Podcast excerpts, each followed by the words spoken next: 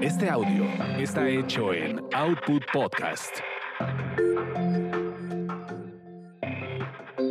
Bienvenidos sean a esta su orgasmería de barrio. Aquí lo chipotudo es parejo para todos. Mi nombre es arroba tulipán gordito y la banda que me respalda.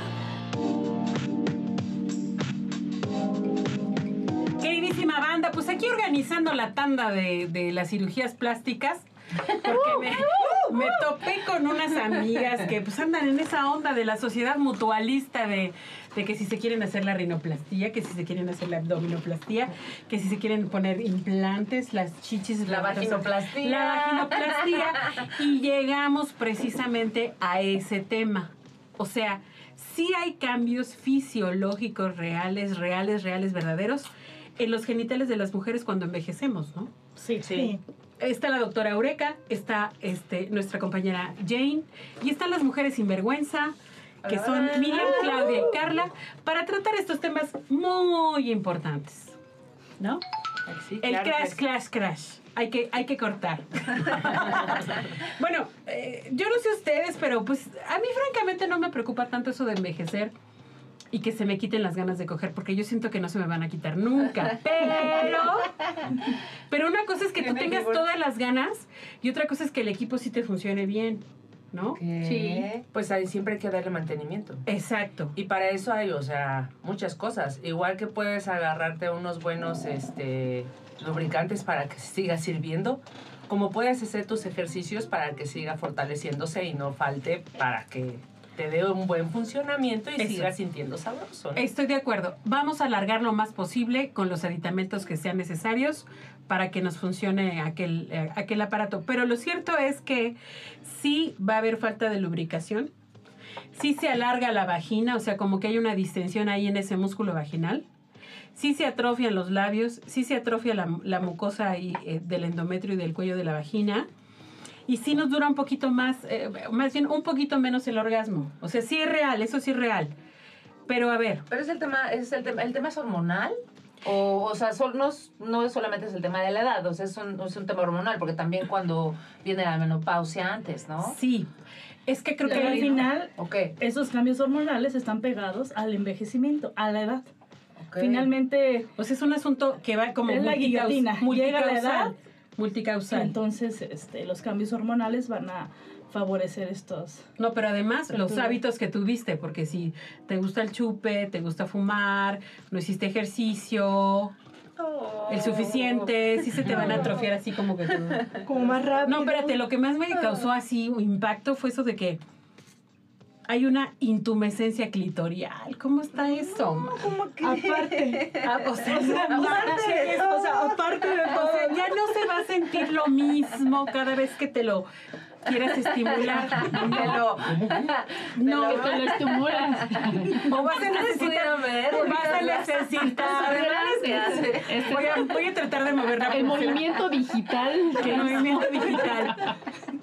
Pero espere, o sea, o le vas a tener que subir más, más O sea, no le, arranca, no le arranca la primera. No le arranca la primera. Yo creo que eso es irrenunciable, ¿no? Como estás diciendo que es parte de este, una situación de la edad, con el tiempo va pasando y todo se va envejeciendo, pero también puedes hacer ciertas este, prácticas para eh, retardar el envejecimiento lo más posible, ¿no? Así como de tu cuerpo, así también, o sea, de, de tu cara, de tu piel, así también de tu vagina, ¿no? Sí, Y también es importante ir identificando estos cambios, porque cuando los identificas los tienes que aceptar, porque ahí están, Ok. ya no hay vuelta atrás, e ir adaptando tu actividad sexual y tus prácticas sexuales.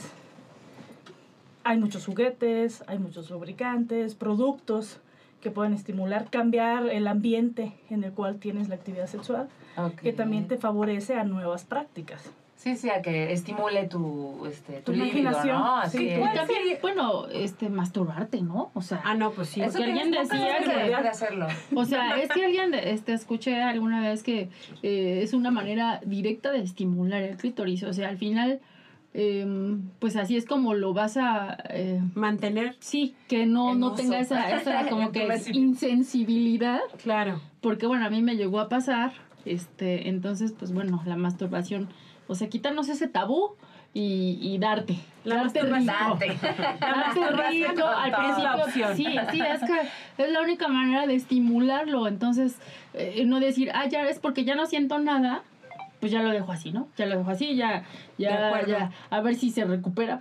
O sea, Oigan, no. ¿hay alguna práctica que sí le, le- le parte su madre a todos estos órganos sexuales? O sea, o sea la, la cosa que más afecta a una situación así. O sea, fumar, eh, hipertensión, diabetes, o, o algo que... que Exceso de uso. puede Exceso de No. uso. no creo. Yo creo que No, al ese no. contrario. Ah, bueno. Yo creo que al contrario, ¿no? Entre más lo uses, ¿Sí más será? ¿Cuál será, lo chicas? tienes, este... Pues sí tiene La mucho que ver diabetes este, la diabetes. Puede Sí, yo ser creo que la diabetes, La, ¿no? la diabetes modifica este, la conducción nerviosa.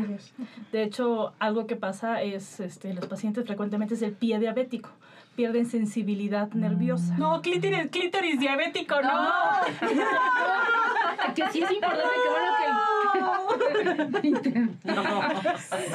O sea, también eso les pasa a los hombres, ¿no? O sea, Los hombres también con la edad tienen cambios. Sí, y, y también Y con la la diabetes. diabetes, Cambia el ritmo sexual y cambia las fases sexuales, ¿no? Sí, tenemos cuatro fases, ¿no? Obvia- obviamente identificables cuando llegamos a la excitación. En el caso de los hombres hay una, una erección. En el caso de las mujeres hay una irrigación sanguínea, ¿no? Que es la que provoca también la lubricación, etcétera. Se supone que con, el, con la edad las mujeres sí pasamos por las cuatro fases de manera completa, pero nos tardamos en llegar. exacto. Ahora sí que, como dijo José Alfredo, Hay que No, calentar más el no, motor. no, como dice, no importa sea, cuándo llegues, sino llegar.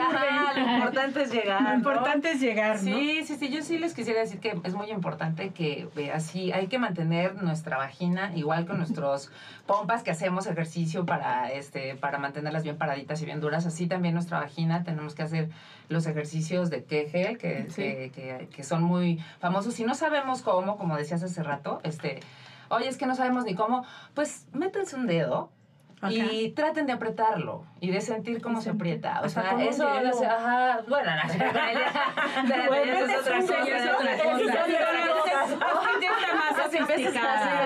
Sí, sí, pero si no saben cómo, este, pues, ustedes mismas, métanse un dedo, tóquense y sientan cómo aprietan. Y si al principio no aprietan mucho, de a poco en poquito, es importante que lo vayan haciendo y que nunca dejen de estar estimulando su clítoris, de estarse masturbando, porque eso les va a dar la, la oportunidad de que estén siempre teniendo ese deseo y que sus músculos estén este, firmes.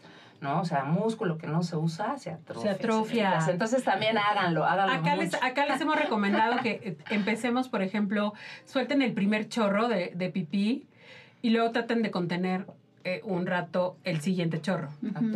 Esa es una buena manera también de empezar Sí, con sí. los ejercicios de Kegel, ¿no? Ajá. Esa es una forma. Sí, y todos los ejercicios de- del piso Pelvis. pélvico. Ah, de la es- eso es algo genial.